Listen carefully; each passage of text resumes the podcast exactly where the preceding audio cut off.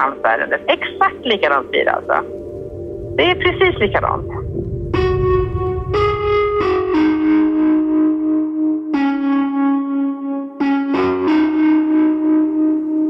Har du pratat med killen? Spår träffar en pojke, nu en ung man, som för 14 år sedan såg sin mamma skjutas mitt framför ögonen på honom. Då kör vi då. Det första som kommer hända är en bild på dig när du var sju. Frågan är om han verkligen såg Sondo utföra dådet. Eller om det kan ha varit en annan person. Kan man avrätta någon för, vad var summan? Var det 4 500 kronor? Uh... Motivet, en påstådd skuld på 4 500 kronor, har ifrågasatts av flera poliser som vi pratat med. Det låter alls för lite, ja. Spår hittar nu ett samband som kastar ett helt annat ljus på händelserna i Brandkärr. Ja, det är riktigt bra jobbat. Och den koppling som Spår nu hittar innebär nytt hopp för Son Do. Att Son Do inte känner till det, det betyder ju att det är någon som inte har velat att han ska känna till det. Annars hade han ju rimligen gjort det. Ehm, och bara det tycker jag är en intressant faktum, att, att det här inte har kommit fram. Det här är Spår.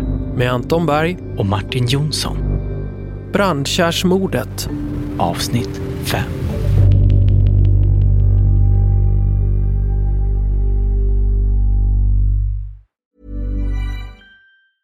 It's that time of the year. Your vacation is coming up. You can already hear the beach waves, feel the warm breeze, relax and think about work. You really, really want it all to work out while you're away. Monday.com gives you and the team that peace of mind. When all work is on one platform and everyone's in sync, things just flow wherever you are. Tap the banner to go to Monday.com. Hey, I'm Ryan Reynolds. Recently, I asked Mint Mobile's legal team if big wireless companies are allowed to raise prices due to inflation. They said yes. And then when I asked if raising prices technically violates those onerous two year contracts, they said, What the f are you talking about, you insane Hollywood ass? So to recap, we're cutting the price of Mint Unlimited from $30 a month to just $15 a month. Give it a try at mintmobile.com slash switch. $45 up front for three months plus taxes and fees. Promo for new customers for limited time. Unlimited more than 40 gigabytes per month. Slows. Full terms at mintmobile.com. There's never been a faster or easier way to start your weight loss journey than with PlushCare. PlushCare accepts most insurance plans and gives you online access to board-certified physicians who can prescribe FDA-approved weight loss medications like Wigovi and Zepbound for those who qualify. Take charge of your health and speak with a board-certified physician about a weight loss plan that's right for you. Get started today at plushcare.com slash weight loss. That's plushcare.com slash weight loss. plushcare.com slash weight loss. Redan i tingsrättens dom ringar man in det här målets svaghet. Citat. Teknisk bevisning av omedelbar betydelse för ansvarsfrågorna saknas. Det handeldvapen som användes har inte hittats. Den enda muntliga bevisning som åklagaren har åberopat om vad som hände på brottsplatsen strax före, under och omedelbart efter den aktuella dödsskjutningen två videoinspelade polisförhör med slutcitat. Det saknas alltså teknisk bevisning. Ord står mot ord. I det här läget innebär det att det är avgörande att kontrollera alla utsagor så noga man bara kan. Välkommen till Skatteverket. När det finns olika uppgifter i utredningen, till exempel om var vittnen bor eller med vem de bor, ska man naturligtvis gå till botten med det. Det behöver heller inte vara en särskilt svår eller tidskrävande uppgift. Förväntad kötid är 11 minuter. Så låt oss använda dessa 11 minuter till att studera det här mordfallet på detaljnivå. Häng med på vår Instagram eller Acasts app. Där finns ett persongalleri som vi nu kommer att utveckla. För det kommer visa sig att personer i den här historien har mycket intressanta kopplingar med varandra. Du har för närvarande plats 37 i kön. Vi har alltså ett fall där gärningsmannen till synes är utpekad av en sjuårig pojke. Men är det verkligen så enkelt? Och var det verkligen pojken som pekar ut Sondo först? I avsnitt 1 berättade vi om hur oklart det var om vem eller vilka som varit uppe i lägenheten. Ambulansvårdaren Hans Sundberg sa att en person som han kallade asiaten var den som följde med honom upp när han kom till lägenheten. Jo, vad, vad du minns då det är det att du själv, en manlig polis och kollegan Christer var med. Och så tror du där då samma asiat åker upp igen. Jag tror att det var så, men jag ska inte säga att det var så. Mm. Men jag tror att det var så. Va? Inför hovrätten ville Sondos nya advokat Thomas Olsson gå till botten med vem som egentligen sagt att mördaren hette Son allra först. Han begärde ett nytt förhör med den polisman som var först på plats. Då framkom att polismannen fått uppgiften om att mördaren hette Son redan på väg ner från lägenheten. Och inte från pojken. Han stod ju utanför och kräktes då. Utan från den person ambulansvårdaren kallade för asiaten. I förhöret säger polisen Inte pappan. Men den andra mannen sa att pojken hade sagt att det var en son som hade skjutit mamman. fattade på en gång att den misstänkte hette Son, vilket han skrev ned på ett block samt eventuellt ett klockslag. minns att han från lägenheten ringde till länskommunikationscentralen och meddelade att han hade fått ett namn, Son, på den misstänkte. I ett senare skede framkom det att man på länskommunikationscentralen missförstått namnet Son därför att man trott att det var en son till den döda kvinnan som var den misstänkte. Så när polisen från allra första stund får veta att mördaren ska vara en person vid namn Son är det inte från pojken utan från styrpappans bror, mannen vi kallar Duck. Hovrätten menar, trots det här vittnesmålet från polismannen, att det ändå inte går att avgöra exakt från vem namnet Son kom från början. Man skriver I trapphuset på väg upp till lägenheten berättade en av männen att pojken sagt att mamman var skjuten av Son som hade någon restaurang. Slutcitat.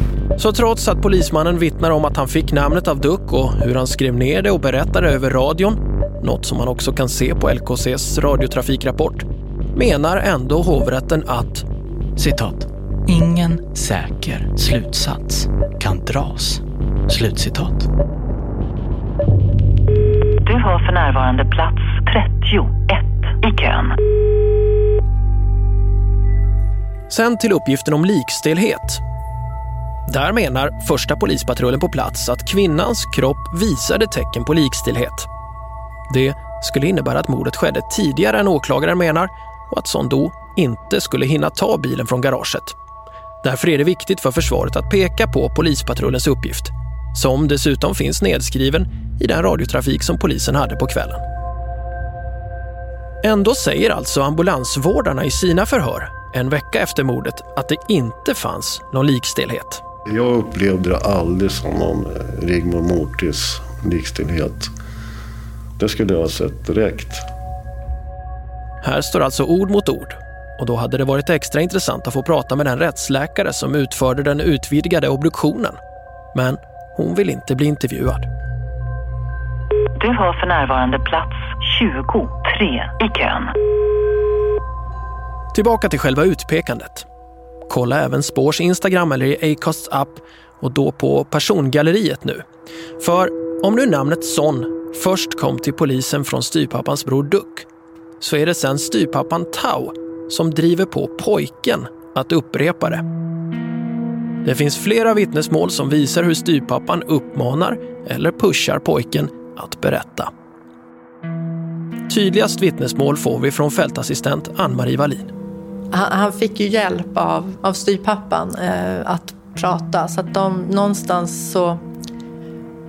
Hur neutralt det samtalet var, det kan inte jag yttra mig om faktiskt. Utan det, han fick hjälp och, liksom, och, eh, och han drev på det här samtalet. Så utpekandet kommer från Duck och sen pressar Tau pojken att bekräfta namnet. Båda dessa män är bröder och från familjen vi kallar Le. Men motivet kommer från ett annat håll. Det är när den biologiska pappan, som vi kallar Lång, tar kontakt med polisen tre dagar efter mordet som skulden på 4 500 kronor tas upp som ett tänkbart motiv. Det finns telefonsamtal mellan Long och Son Do och Son Dos äldsta son Hung som stödjer det här, menar polisen. Den biologiska pappan Long, han menar att det ringts flera gånger och att Son Do och hans son Hung har pressat Long på att betala tillbaka skulden. Son Do, han nekar. Han har aldrig pratat med Long om någon skuld. Och när vi intervjuar sonen Hung så säger han så här om det som Long påstår. Nej, vi har ingenting business ihop. Jag har aldrig umgåtts med honom. Har du varit hemma och försökt få in 7000 kronor hemma hos honom? Mm, nej. Det finns samtalslistor i förundersökningen mellan Long och Hung. Rätten menar att det tyder på att Hung ringt Long och krävt honom på skulden. Vad handlade de telefonsamtalen om? Nej, jag har aldrig pratat med honom om honom om det där samtalet som i utredningen. Hung menar att samtalen handlar om överlämning av post som inte eftersänts från den lägenhet som Long tagit över efter Hung. Den där, den där lägenheten, där jag har bodde där förut, och då jag hade min gamla, en gammal adress där. Mm. Så eh, jag har också mitt, eh, så de gamla breven, eh, vissa reklamer som kommer dit. För eftersom att alla viktiga brev som jag har eh, bytt adressen, då kommer de till mig. Resten det är bara reklam sådär. Kanske för, dem som, för honom som inte kan svenska så de tror att de brev, men sådana där reklam behöver jag inte. Du har för närvarande plats 15 i kön. I tingsrättens dom skriver man också att en sak som talar för att Long talar sanning om skulden är att Long kan berätta om att Sondo varit i Kanada. För enligt Long så har Sondo varit hemma hos honom och offret en gång för att kräva in skulden. Då ska Sondo också berättat om sin Kanadaresa. Polisen kontrollerar Sondos pass och ser mycket riktigt att Sondo har en stämpel från Kanada. Den resan bekräftar också Sondo. Jag har varit i Kanada, hälsat på min kusin där. Men att Long vet att Sondo varit i Kanada är knappast ett bevis på att Sondo varit i kvinnans lägenhet och berättat det för Long, så som tingsrätten ändå menar. När pappa var i Kanada så var ju en praktikant en kvinna från Vietnam som var ju med sig släktkompis med det här gänget som bor i Brandkärrsvägen. Så praktikanten vet om att pappa var Kanada. De, när hon väl slutar så, alltså de umgås så, då blir det lite rykt, små rykte och vet om att pappa var Kanada. Du har för närvarande plats 12 i kön. Så i polisutredningen ser man det som att utpekandet kommer från ett håll. Styvpappan och hans bror och såklart pojken. Men motivet kommer från ett annat håll, den biologiska pappan. Det här sågs troligen som en styrka i utredningen, att utpekandet och motivet kommer från olika personer. Vi hade gärna frågat förundersökningsledaren, som gjorde de flesta förhören både med Sondo och pojken, men den polisen är nu pensionär och avböjer att kommentera fallet. Samma sak med chefsåklagare Anders Öjert. Han är också pensionär. Han hälsar att om det är något fel i utredningen kommer det ju visa sig och då kommer Sondo få resning. Men han minns fallet som att det vilade på en stabil utredning och han vill inte kommentera eller låta sig intervjuas. Du har för närvarande plats 6 i kön. Men Sondo har från allra första stund undrat över motivet som den biologiska pappan kommer med. Så fort han får höra om den påstådda skulden på 4 500 kronor så frågar Sondo förhörsledaren varför säger biologiska pappan Lång så här? Ni måste ju undersöka honom. Ni har hört Sondo svara på frågor kring den här skulden förut. I avsnitt två lät det så här. Nej, men du har sagt i ett förhör här att det här är en skuld, den har vi i Vietnam, den är inte i Sverige. Nej, den är... Nej, den är... Nej, nej. Aldrig jag har sagt någon att känna han från Vietnam. Jag, inte, jag bor på landet, jag inte bor på staden. Som då är otydlig här. Och kanske beror det på att det faktiskt finns en skuld mellan honom och biologiska pappan. Kanske i Sverige eller i Vietnam. I utredningen åberopar man en lapp som man funnit på mordplatsen. Enligt den biologiska pappan Lång är det offret som har gjort en hushållsbudget. Bland alla siffror står det 3000 och ordet son. Åklagaren menar att det styrker att den biologiska pappan Lång verkligen hade en skuld till Son Do. Om ni lyssnar via Acast så kan ni nu se en bild av den här lappen i er app. Men försvaret undersöker vilka fler papper som tagits i beslag från mordplatsen och hittar då en annan ekonomisk uträkning där man ser många fler siffror. Där står bland annat siffran 1500 och orden låna och så namnet vi kallar styrpappans svägerska My. Hon som varit gift med Duck och som man hör prata i SOS-samtalet. Jo, jag vet inte, men det var barnen som kommer till mig och sa att det var hon dör. Och jag kommer till köket, hon är död inne. Försvaret menar att det är tydligare att offret har en skuld till My än att hon eller hennes man skulle haft en skuld till Son Do. I Acasts app så ser ni nu en bild på det som försvaret tycker är intressantare. Son Do, han menar att hans otydlighet i förhöret beror på en dålig tolk och att skulden bara är ett påhitt av den biologiska pappan Lång. I förhören uppger också Lång att han varit bortrest vid mordtillfället. Han säger att han var i London. Polisen undrar då, i tredje och sista förhöret med Lång, varför han, som inte kunnat betala sin skuld till Sondo, istället valt att betala 3 000 kronor på flygbiljetter till London. Long säger då att han skulle få pengar från släktingar i London om han kom dit. Han skulle vara med på ett bröllop där. Huruvida Long flugit till London eller inte går inte att se i förundersökningen. Det finns inga kvitton eller passagerarlistor som kan bekräfta det här. Du har för närvarande plats ett i kön. Men om vi nu ska tro Sondo om att det här är ett påhitt, varför ska då den biologiska pappan backa upp en påstått falsk anklagelse från styvpappan? Om styvpappan hittar på att Sondo mördat kvinnan, då låter det väl märkligt att den lögnen får stöd av den biologiska pappan. De två borde ju tvärtom möjligen vara svartsjuka på varandra. De har ju båda haft förhållande med den mördade kvinnan. Då kopplar jag dig till en handläggare på folkbokföringen. I Acasts app och På spårs Instagram hittar ni ett persongalleri där ni ser hur alla inblandade hör ihop.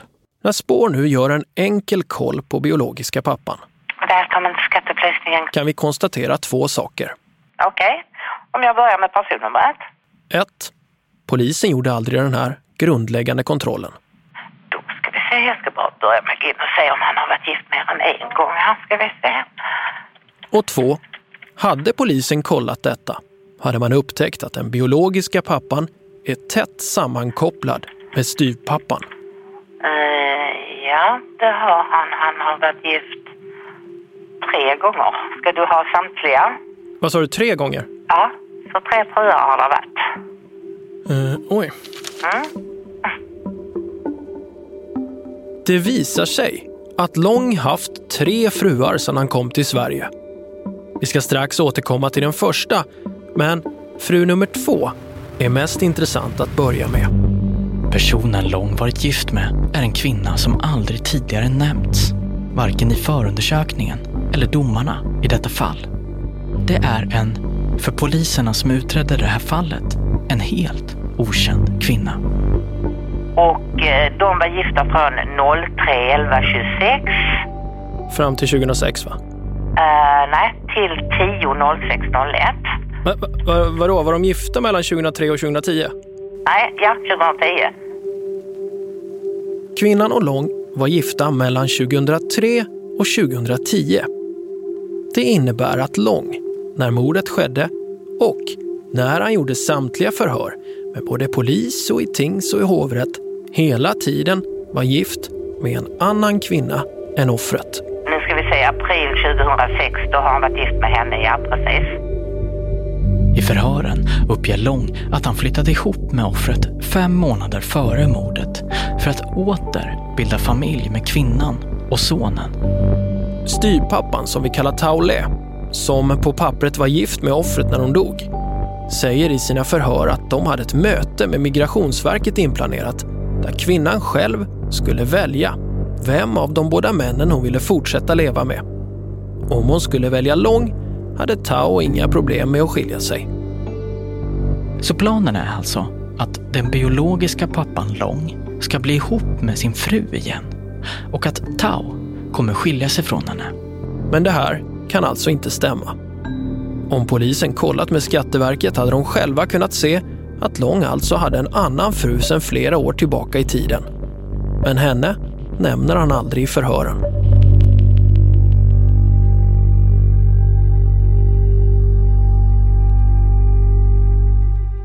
Vi ser också att det Long säger om att han bott ihop med My stämmer. Fastän My i sitt förhör inte med ett ord nämner Long. Istället uppger My att hon inte velat lägga sig i den mördade kvinnans privatliv. Trots att deras barn leker så gott som varje dag. Och hon påstår också att hon inte alls vet vem som är pojkens riktiga pappa. Men det där kan omöjligen vara sant. Faktum är att vårt snabba samtal till Skatteverket visar att Long och My varit mer än bara sammanboende. Mellan 1999 och 2003 var de gifta. Ja, och hon var han gift med från 99 04 16 Mm. Till nå- 03 02 04. Och då ser vi ett nytt samband. Long var gift med offret i Vietnam. Sen skiljer de sig. Long kom till Sverige och Nyköping i samband med ett giftermål med My Le. Några år senare kommer offret till Sverige genom ett giftermål med Tao Le.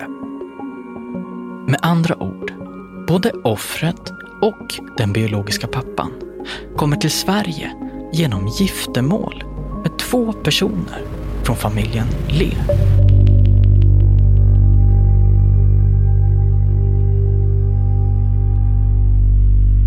Det här, det här är precis som hans ärende. Exakt likadant blir det alltså. Det är precis likadant. Det här är Ulla Ahlbäck. Då var jag kriminalinspektör. Jobbade på Rikskrim, Rikskrim människosmuggling. Ulla Ahlbäck bistod från Rikskrims håll den utredning som Marianne Paulsson gjorde i Halmstad mellan 2005 och 2008. Alltså hon, hon gjorde, de gjorde ett gigantiskt arbete där alltså. Det var helt enormt vilket arbete de gjorde. Och även om det inte gick som Ahlbäck och Paulsson hoppades i det ärendet Det följer som en jädra platt pannkaka, ska jag tala om för dig. så tog ändå Ulla Ahlbäck den kunskap hon fått i det fallet till sina europeiska kollegor. Bland annat Europol drog vi ärendet för där. Där upptäckte Ulla Ahlbäck att Sverige skilde sig i lagstiftning från resten av Europa. Det var ju speciellt det att de hade ju liksom just det här tillvägagångssättet, det var så klart markerat. De kunde visa på hur de hade gått tillväga. Och det här var ju ingenting som var speciellt för Sverige. Det är bara det att i Sverige så har vi då inte lagstiftningen att kunna döma dem för det här medan i andra länder har de det. Och då förekommer det inte på samma sätt. Men det här är ju ett, ett eh, det är liksom inget ovanligt sätt att, att eh, för vietnameser eller asiater att, att smugglas in i olika i länder dit de vill. I Halmstad såg polisen tydligt hur det gått till när hela den verksamheten tog sin början. Det började med att det kom två vietnamesiska båtflyktingar till Halmstad. Och sen har de liksom gift, skilde de sig, gifte de sig med varsin och sen så skilde de sig och ja, då fanns det ett, tre, fyra personer som kunde gifta sig. Och så har det utökat, ökat, ökat, ökat, ökat. När Ulla Ahlbäck nu får höra vad vi hittat kring den grupp vietnameser i Nyköping som Spårs historia handlar om, så ser hon uppenbara likheter med hur organisationen i Halmstad-ärendet var uppbyggd. Hon var väl också kanske då båtflykting eller kom in här då, då. så att det är precis så där det går. Och sen så skiljer de sig när de har fått, till, fått, fått, den här, fått tillståndet och sen så kan de återförenas. Ulla Ahlbäck menar att äktenskapet mellan My och Dukle är ett tydligt tecken på att de sen skiljer sig för att My skulle kunna hjälpa den biologiska pappan Long till Sverige genom skenäktenskap. Även Ducks bror Taule och hans giftermål med offret ser Ulla Ahlbäck som skenäktenskap. Ulla Ahlbäck misstänker att familjen vi kallar Le organiserat skenäktenskapen bland vietnameserna i Nyköping. Och kanske finns det också kopplingar till en större organisation. Och det är kanske likadant då, den här som du sa som kom som båtflykting, det kanske är en av organisatörerna. Du tycker att en sån misstanke inte är orimlig? Nej, alltså inte alltså, av det lilla jag har hört och med det som var i Halmstad. Nej, så är, det är inte oroligt alltså. Men, men, men, men, det kan till och med vara så att det är de i Halmstad som styr det här eller från någon annanstans i Sverige. Genom Skatteverkets uppgifter kan vi också följa den biologiska pappans liv efter mordet. Det spelar ju ingen juridisk roll för själva händelsen i Brandkärr 2006, men ger oss ändå några intressanta ledtrådar till vilka samband som kan finnas mellan det som skedde i Nyköping 2006 och i Halmstad vid samma tid. För vi ser nämligen att Lång, han flyttar från Nyköping till Halmstad. Faktum är att han till och med hamnar på samma område och gata som de personer som åtalades i Marianne Paulssons utredning. Ja. Alltså det, det kan mycket väl vara så att det är styrt från Halmstad att det, eller från någon annan ort i Sverige, för vi har ju några sådana här grupperingar i Sverige. Ja, just det. Och så vill man inte samtidigt misstänkliggöra alla från Vietnam? Nej, precis. Men vad är det då som gör att du reagerar just på det här, att du ändå tycker att en misstanke är rimlig här, då, om vi ska bara sammanfatta av det Nej, men alltså, det är det här du säger, det här med giftermålen, det är inte okej okay, alltså. Det är arrangerat helt och hållet.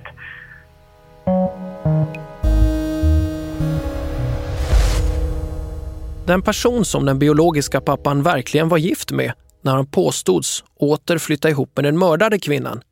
Hon är två år äldre än vad Long själv är. En man gifter sig inte med en äldre vietnamesisk kvinna. Alltså det sker bara inte. Och hur många sådana fall var det inte som vi såg i det här? Så bara liksom det kunde göra att man började fundera på att är det här riktigt eller ej. Alltså det fanns så mycket andra saker som de sa som, som är kulturella för vietnameserna. Just det. Som vi inte har en aning om. Från 2006 och fram till idag har Long bott på 11 adresser med totalt fem olika kvinnor. Det är, alltså det är självklart att det är ett skenäktenskap och, och pappan fortsätter ju. Vi ringer tillbaka till polisen Peter Karlsson för att berätta vad vi har hittat. Skenäktenskap och få in dem, ja absolut. Åh fan. Ja, det är riktigt bra jobbat. Det, det, säger fortfarande ingenting om vad som hände 2006? Nej. Nej. Det är ju så, det är ju begränsat. Det är, pojken har ju varit där och hon som är död har varit där. Skytten har varit där. Frågan är vem fan var skytten var. Det är ju bara det det handlar om. Men att någon kan bli dömd på de, på, på de grunderna, det är ju det som är märkligt alltså. Nej, det vi har hittat hos Skatteverket det tyder på, men bevisar inte, att det verkligen varit fråga om skenäktenskap i Nyköping. Varken mellan offret och styrpappan eller mellan biologiska pappan och styrpappans svägerska. Men vi ser att de uppgifter som de här tre personerna lämnade i sina vittnesmål inte kan stämma. Och så det som flera personer vi pratat med reagerat över. Kan man avrätta någon för, vad var summan? Var det 4 500 kronor? Uh... Den låga summan på skulden. Det låter alldeles för lite, ja. Om man istället ser vad ett skenäktenskap kostar. Du, det kan kosta precis hur mycket som helst. Alltså, det är eh, oj, oj, 300 000 skulle jag säga inte något konstigt. Och det här är ju någonting alltså, som du kan få betala av på många olika sätt. Här finns det alltså en stor risk, eller rimlig hypotes, att offret och den biologiska pappan har en gemensam skuld på uppemot 600 000 kronor till den familj som vi kallar Le. Ja, oftast så är det så att då får man betala av på olika sätt. Man får ju liksom garanterat, då får man gifta sig. Kanske man betalar någonting. Man kanske då, man vet att man, får, man, man är tvungen att gifta sig med någon sen som ska komma hit. Alltså det fanns många varianter. Man kanske sen också var tvungen att jobba i de här, i företagen som ofta förekommer i de här kretsarna också. Krog, äh, affär, restaurangerna och affärerna och alltihopa. Det låter som att man jobbar mycket då ju redan vid unga ja. åldrar. Precis, ja. Precis. Det är det som brukar ofta sätta igång svenska folket att reagera på att det här är galet, eller politikerna, men det händer ju ingenting. Likförbaskat, det är det vi säger. Alltså, vi har inte en aning om vilka människor som kommer hit eller på vilka grunder och sen vad de råkar ut för.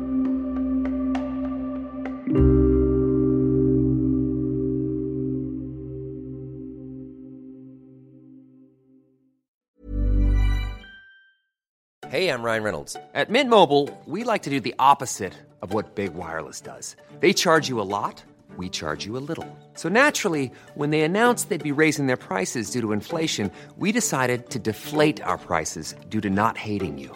That's right. We're cutting the price of Mint Unlimited from $30 a month to just $15 a month. Give it a try at mintmobile.com slash switch. $45 upfront for three months plus taxes and fees. Promo rate for new customers for limited time. Unlimited more than 40 gigabytes per month. Slows. Full terms at mintmobile.com.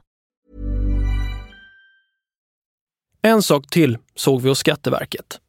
Varken styrpappan eller den biologiska pappan verkar ha bott ihop med pojken efter mordet. Så vad blev han egentligen av? Sjuåringen som förlorade sin mamma mitt framför sina ögon. Jag skriver ett brev till honom. Jag berättar om vår granskning och varför vi är intresserade av fallet. Jag nämner att hans utpekande är tydligt. Igår kom en kille och han inte som. Men också att det finns motstridigheter. Har han varit hemma hos er någon gång? Någon gång? Vad sa du? Nästan varje dag. Jag nämner att Sondo hela tiden hävdat sin oskuld och att vi intervjuat experter som kritiserar utredningen. Det är inte en rättvisande då rekonstruktion för att få ett grepp om hur lång tid han har spenderat i de här utrymmena. Jag vill att pojken, som nu är vuxen, ska veta att vi gör den här granskningen och att han har möjlighet att ge sin syn på vad som hände. Jag postar brevet och veckorna går. Inget svar. Till slut tar jag kontakt via Facebook. Och pojken vill träffas. Han vill se videoförhören. För dem har han själv aldrig fått se. Vår kontakt på Facebook är kort och informationen jag får från honom är knapphändig. Vi kan inte ses kvällstid, bara helger passar. Varför är oklart. Så till slut bokar vi upp ett konferensrum i den stad som han numera bor. Och så sätter vi oss på tåget. Frågan är vilken förväntan man kan ha på ett möte av det här slaget. Kommer han ens vilja svara på våra frågor? Och vad kan han minnas av en händelse när han var sju år? Nu, när det gått ytterligare 13. Ja... Eh, Psykologiprofessor Per Anders Granhag. möjligheterna att minnas det här är ju helt och hållet avhängiga hur, om man säger så, hur händelsen har behandlats hos honom. Har detta varit någonting som man ofta återvänt till och, eller fått så återvända till av andra, då kan han minnas väldigt mycket av det här. Han. Vi ses en söndag. Jag har skrivit i förväg och talat om att förhören är 26 och 40 minuter långa. Ändå säger pojken, som nu är en vuxen kille i keps, lång täckjacka och sneakers, att han bara har 45 minuter på sig när vi ses. Han säger att han har mycket att göra, men han tackar oss för att vi har velat träffa honom. Jag vet inte hur du vill göra då, om vi har lite... Då har vi ganska kort om tid. Då kanske du bör direkt vill kolla liksom. Eftersom han inte vill göra en intervju får ni bara höra bakgrundsljud från mötet och aldrig hans röst. Då kör vi då. Det första som kommer hända är en bild på dig när du var sju. Har filmen börjat? Nu måste jag bara sitta med och tala om vem du och jag är. Han tittar intresserat på skärmen säger att han är en nyfiken person. Det är därför han vill se det här. Under hela vårt möte tar han aldrig ur sina trådlösa hörlurar från öronen. Han säger att han inte minns varken förhörsrummet eller polisen som förhör honom. När jag frågar om mordkvällen säger han att han inte ens kommer ihåg att han var på sjukhuset. Men en sak minns han. Gosedjuret han har i knät under första förhöret. Igelkotten. Han säger att han hade kvar igelkotten länge. Ända tills han var 11 år, tror han. Han säger att han fick igelkotten av sin mamma. Men det vet vi ju är fel. Igelkotten fick pojken efter mordet. Jag kommer ihåg att han fick en sån här, han fick en igelkott av ambulansmannen. Så. När jag berättar det här, att igelkotten var en gåva från ambulanspersonalen på mordkvällen, så får jag en tvivlande blick av honom. Sen säger han att han måste fått en likadan av sin mamma. Det är så han minns det. Något annat kring sjukhuset eller ambulanspersonal eller fältassistenter minns han Överhuvudtaget inte. Efter att vi har tittat på första förhöret återstår bara knappt tio minuter innan han måste gå. Vi en paus här. För du kanske måste sticka ut, eller? Ja. Så jag passar på att visa utskrifter av förhören med Ann-Marie Wallin och den kvinnliga polisen och kuratorn. I deras förhör kan man säga här, Ann-Marie Wallin säger att du somnade i hennes knä inne på sjukhuset. Som alla tre vittnar om att de såg när styrpappan väckte pojken med en örfil på sjukhuset och sa åt honom att prata i mobiltelefon. Och så är det en kvinnlig polis där inne som också ser det här. Minns du den här? Ingenting? Nej, det här är ju 13 år sedan. Um, Han skakar bara på huvudet. Han minns ingenting av något mobilsamtal eller styrpappans agerande. Han säger att han inte har någon kontakt alls med styrpappan och bara sällan med den biologiska pappan. Han har inte riktigt tid, säger han. När jag undrar hur han vill göra nu, det är ju bara minuter kvar på vårt möte och det andra videoförhöret är 40 minuter långt. Då säger han att han helst skulle vilja se själva utpekandet. Så jag spolar fram.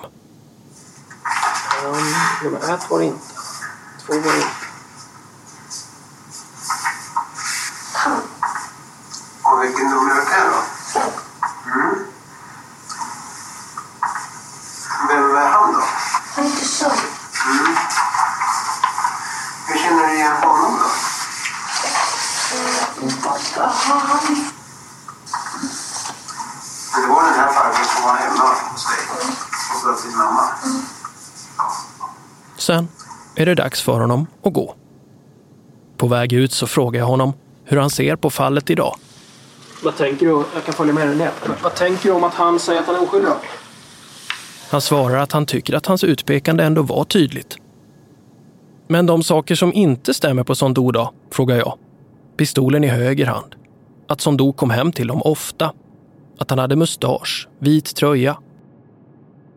Han svarar att han tycker att utpekandet nog är rätt.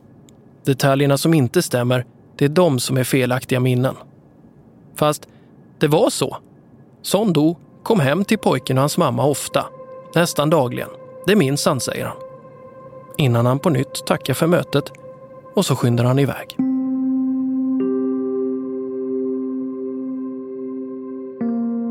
Den enda detalj han mindes tydligt förutom detta, gosedjuret, igelkotten, mindes han alltså fel. Den här icke-intervjun förbryllar oss. För den vuxne pojken agerade så tvetydigt. Han var å ena sidan intresserad av fallet och väldigt artig mot oss under hela mötet. Han har heller inga problem med att vi gör den här granskningen. Men samtidigt märkte vi också en ovilja att prata om detaljer eller att försöka att verkligen minnas. Jag ringer upp psykologiprofessor Per-Anders Granhag igen som menar att det beteendet ändå kan ha en väldigt naturlig förklaring. Man tycker han, det är lite konstigt det här då hur han agerar, det kan jag ju vara med. Men, men samtidigt kan man säga att en förklaring till det kan ju vara att han, han upplevde det här traumat liksom och det, det har aldrig liksom... Det har inte, det har behandlats kanske på ett lite speciellt sätt för honom då så som han har, har levt och kanske då så som omständigheterna var och så kring allt detta. Så att det är, det är fortfarande naturligtvis förknippat liksom med, med frågetecken och obehag och, och så för hans del. Och han, därför är han lite, ja, står en, ena stunden på ena foten och nästa stund på andra foten vad det gäller det här på något sätt och ger ett lite eh, motsägelsefullt intryck. Det kan ju ha att göra med det han har varit med om helt enkelt. Det är det man inte vet. Nej, och jag känner att jag kan inte... Jag kan och vill inte pressa honom mer där. Nej, det är nog rimligt. Och I och med att du inte... Du kan ju ha dina idéer om vad som har hänt men naturligtvis kan ju inte du vara säker på det så att då är, tar man ju en... Man kan försätta honom i ett... Ja, ett... Det är inte etiskt försvarbart helt enkelt att pressa den här pojken kanske. Nej, det är så jag resonerar.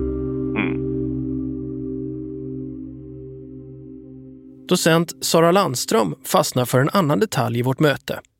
Det är att pojken faktiskt nu som vuxen ändå står fast vid att mördaren var en man som kom hem till dem ofta. Jag tycker att det är intressant att han minns den detaljen som sticker ut som felaktig i i tingsrätten som man liksom tycker det, att det passar inte in. I förundersökningen finns det bara en enda uppgift som talar för att Sondou varit hemma hos offret. Det är Lång som påstår att Sondo varit i lägenheten vid ett tillfälle. Sondo menar ju att han aldrig varit där. Så hur man än vrider och vänder på det här är uppgiften om att Sondo varit hos offret ofta något som helt står i strid till alla andra uppgifter. Men pojken står fast vid det här, även nu 13 år senare. Det passar ju inte att han säger att han var hemma där flera gånger. Och då säger man att då stämmer inte det. Ändå är det just den detaljen som han minns. Det är ju någonting som inte stämmer med den här utredningen så att säga. Det är väl kanske framförallt det att de inte har tittat på alternativa förklaringar till att det kan faktiskt vara så att pojken berättar om att det är fel person som har skjutit. När jag träffar Sondou igen på permission har det gått nästan ett år sedan vi började den här granskningen. Nu är frigivningen bara ett år bort. Men Sondou mår inte bra. Just nu den här och det är sådär. Han är fortfarande inte nöjd med att ha fått tidsbestämt straff. Han vill bli frikänd och rentvådd. Förut när jag har, jag har lovat den här, jag vill inte gå ut från uh, grinden från anstalten om den här jag inte är frikänd. Faktum är att Sondou säger sig bli mer stressad ju närmare muck han kommer. Men jag tänker på det framtiden. Jag är oskyldigt dömd. Den är ny. Den här, just nu den här jag avtjänar. Den är 14 år. Den här, när jag är fri. Jag har mycket skams av skandal med hela familjen, hela mina kompisar, framtiden, mina barnbarn. Den jag tänker jag har suttit i fängelse men jag har inte gjort det för jag är mycket orolig av stress. Aha, jag förstår. Så att nu när du, när du kommer bli fri då kommer du liksom få träffa människor på ett annat sätt. Och då tänker du på den här skammen som det har inneburit med det här fängelsestraffet. Ja, det stämmer. Ja. Jag berättar vad vi har hittat kring Lång och familjen Le och deras olika äktenskap. Sondou blir först tyst. Det är inte så bra om man vet vad... Det är om man ser för den här, om man vet den här, den är inte så bra människor. Du, du tror att det är något skumt med det här? Eller? Ja, det är skumt. Det är inte så bra. Den här. Sonen Dante menar att ingen någonsin nämnt det här förut, varken under polisförhören eller under rättegångarna. Polisen fick ju motiv att gå direkt på Sondo. Och då gick ju polisen dit. Ja. Men där polisen gjorde misstag är att de borde utreda alltså, personer kring henne och sonen, de biologiska och de som hon bor med. Men jag tror att polisen blev vilseledda i det här fallet. Vilket gör att de gjorde så mycket många misstag att de inte granskar och ifrågasätter eh, folk omkring henne. Sondo sitter i vardagsrumssoffan hemma hos sin son Dante. Hans blick är nedslagen. Jag förstår det inte först, men Sondo är arg. Alltså jag vet ju i förhören när du får höra att den biologiska pappan har sagt att han har en skuld till dig. Så säger du ju direkt i förhören att du måste, ni måste utreda den här människan varför han säger så. Men nu visar ju vi att polisen aldrig utredde honom eftersom man inte ens visste om att han var gift. Men jag, jag förstår inte den här bara... Jag mycket, jag mycket arg varför den är, polisen inte ger mig utredning allting den är, han har gjort.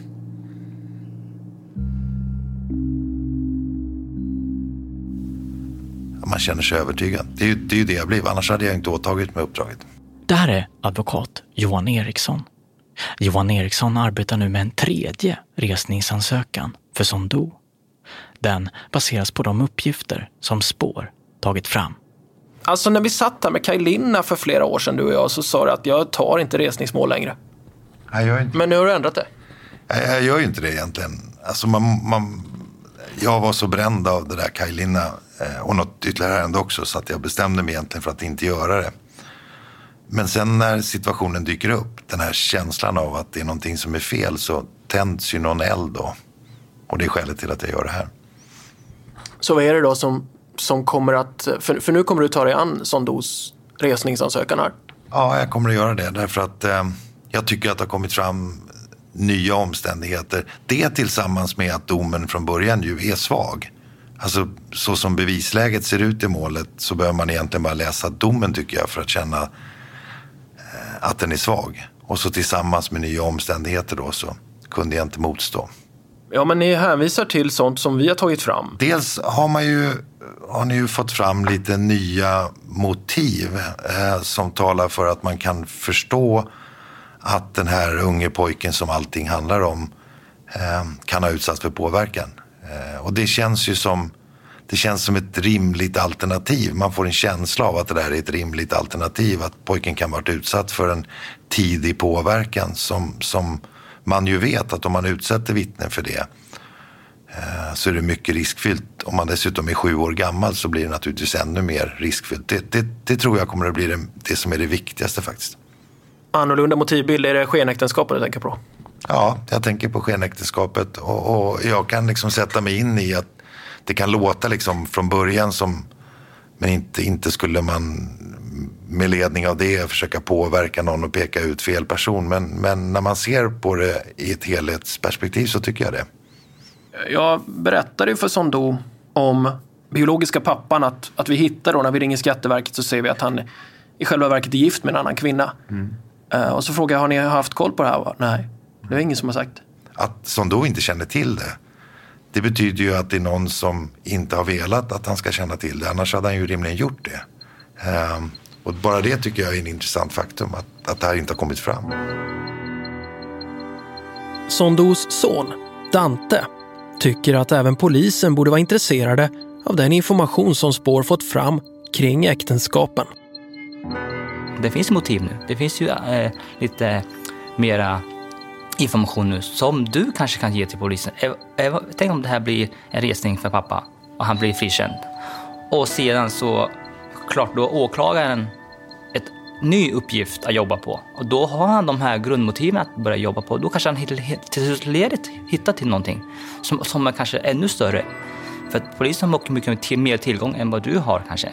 Vilket tror jag kan leda till en ännu större grupp, kanske till och med släcka vissa handel med människosmuggling som, som de kan bearbeta i framtiden så att det svenska samhället kan bli ett tryggare sätt att leva på genom att börja här och gräva.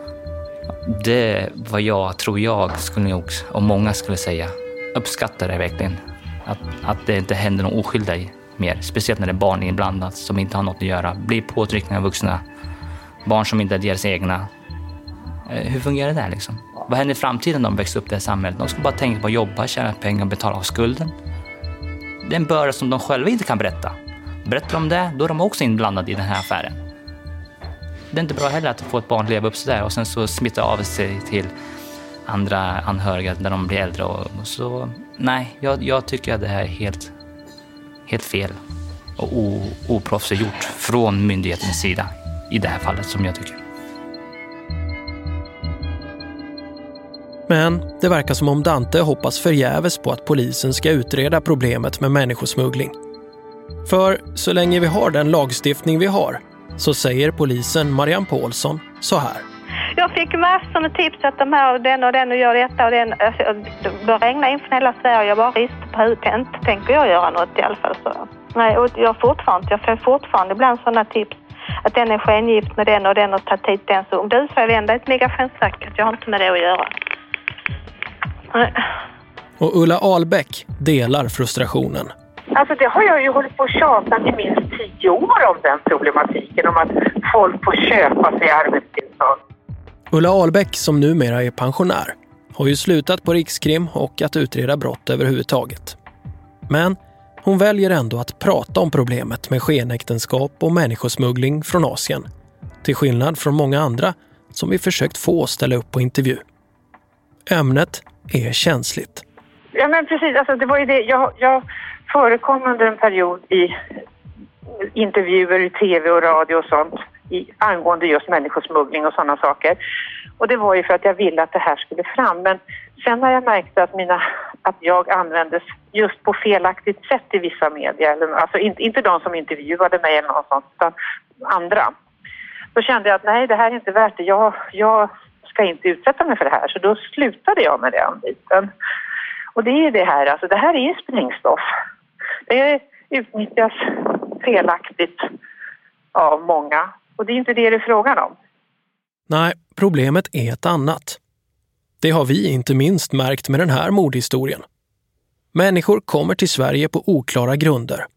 Då kan varje samtal med en polis eller en journalist utgöra ett stressmoment eller i värsta fall till och med hot.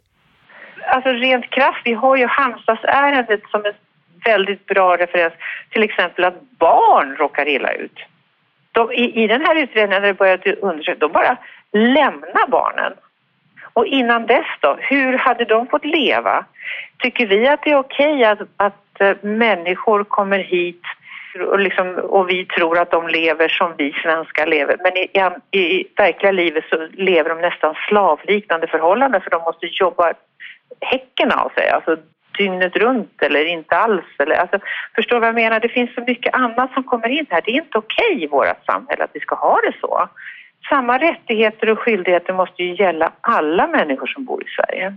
På det här viset så därför att vi är så fega, därför att det då råkar vara någon annan nationalitet så vågar vi inte ta i det. Vilket betyder att då många av dem som kom hit till Sverige av den nationaliteten, de råkar illa ut. Och sen, och sen det, det värsta som jag tycker, att det finns de som tjänar pengar på det. Att andra mår, mår sämre, inte får leva så som det, vi har sagt att vi ska ha det i Sverige. Då, då menar jag inte de här materiella tingen, att vi ska ha färg-tv eller cyklar och alltihopa. Det brukar ju vara det som, som så. Men det är inte det det är frågan om. Att vi har samma rättigheter, till exempel arbetstidsavtal, att vi får den lön som vi ska ha när vi jobbar. Bara en sån sak. Eller att, att barn får vara barn så som vi säger alla barn i Sverige har rätt att vara. Så problemet med människosmuggling blir svårt att rå på för rättsväsendet. Så länge politikerna, eller opinionen, inte vill ändra lagarna. Men rättsfallet kring mordet i Brandkärr kanske rättsväsendet får anledning att återvända till. Ulla Albeck menar att det absolut finns varningssignaler som tidigare utredare och tingsrätten och hovrätten valt att ignorera. Det där alltså att när styrpappan fick komma in där och styra och prata. Mm. Det, och det kan vi ju aldrig komma fram till. Vad sades där? Och då är ju frågan varför skulle den här pojken ljuga då? För det verkar ju rätten inte liksom gå med på att varför skulle en sjuåring som är så tydlig med de här sakerna ljuga om det här? Ja, men där, där är vi återigen, jag brukar säga det, där är vi så svenskar. Eh, som jag sa till en journalist, det var en period när vi fick väldigt mycket kineser till Sverige. Det kom kinesiska barn och de försvann. Och då var det en journalist men hur kan föräldrar skicka iväg sina barn? Och då sa jag det, nu tänker du svenskt. I Kina så är det nog så att i den här regionen, det är det bästa en familj kan göra, det är att se till att barnet kommer till Europa. Och då vet de att de kommer att få det bra så småningom. För först ska de betala av skulden. Alltså det, det är det, alltså vi, vi, vi måste ju förstå att i den här vietnamesiska kulturen så, så de är så hårt styrda så man säger inte emot om det kommer ett ljud från den som är ledaren, den högsta i den, i den, i den grupperingen. Alltså. Så det är inget konstigt om pojken, alltså, som jag säger, jag tror också att han har sett någonting. Annars skulle inte han reagera som han gjorde heller. Men däremot som sagt var så kan han ha blivit tvingad att säga någonting som inte är sant. Alltså det är mycket möjligt och det finns ingen tvekan för honom. Han vågar ingenting annat. Han vågar inget annat. Nå, det skulle kunna ha hänt i mobilsamtalet då? Ja, absolut. Det kan, precis, det kan ha hänt som sagt det, det, och det, det kommer vi aldrig få veta.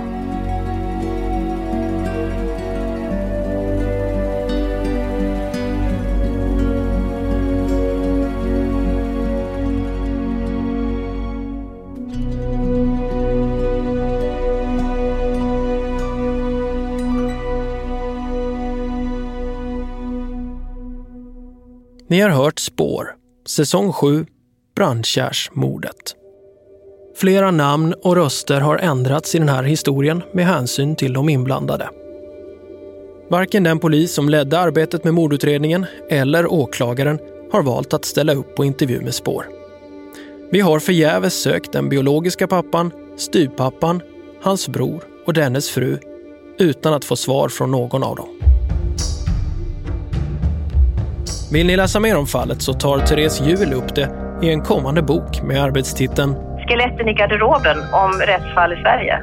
Therese Juel är övertygad om Sondos oskuld. Ja, framförallt motivbilden. Man går inte och skjuter en människa. Om man skulle ha lånat ut pengar till en man eh, och det fortfarande finns en skuld på några tusen kronor, då går man ju inte och skjuter mannens hustru för det. Och det finns inga eh, krutrester och det, fin- det, finns, det finns ingenting som binder att Sondo överhuvudtaget har varit i den här lägenheten. Spår görs av produktionsbolaget A1 Produktion i samarbete med Acast. Ljudtekniker är Jonas Sjöberg, researcher Nina Silventoinen. Ledtemat är producerat av Underton. Övrig bakgrundsmusik är från Sebastian Bergström samt Epidemic Sounds. Projektledare är Mona Andersson och exekutiv producent på Acast är Josefin Forssjö. På Spårs Facebook-sida och på vår Instagram så hittar ni senaste nytt kring vårt arbete. Följ oss gärna där. Och på www.podcastspar.com hittar ni mer information om oss, bland annat om tidigare säsonger och hur ni kontaktar mig och Martin. Tack för att ni har lyssnat.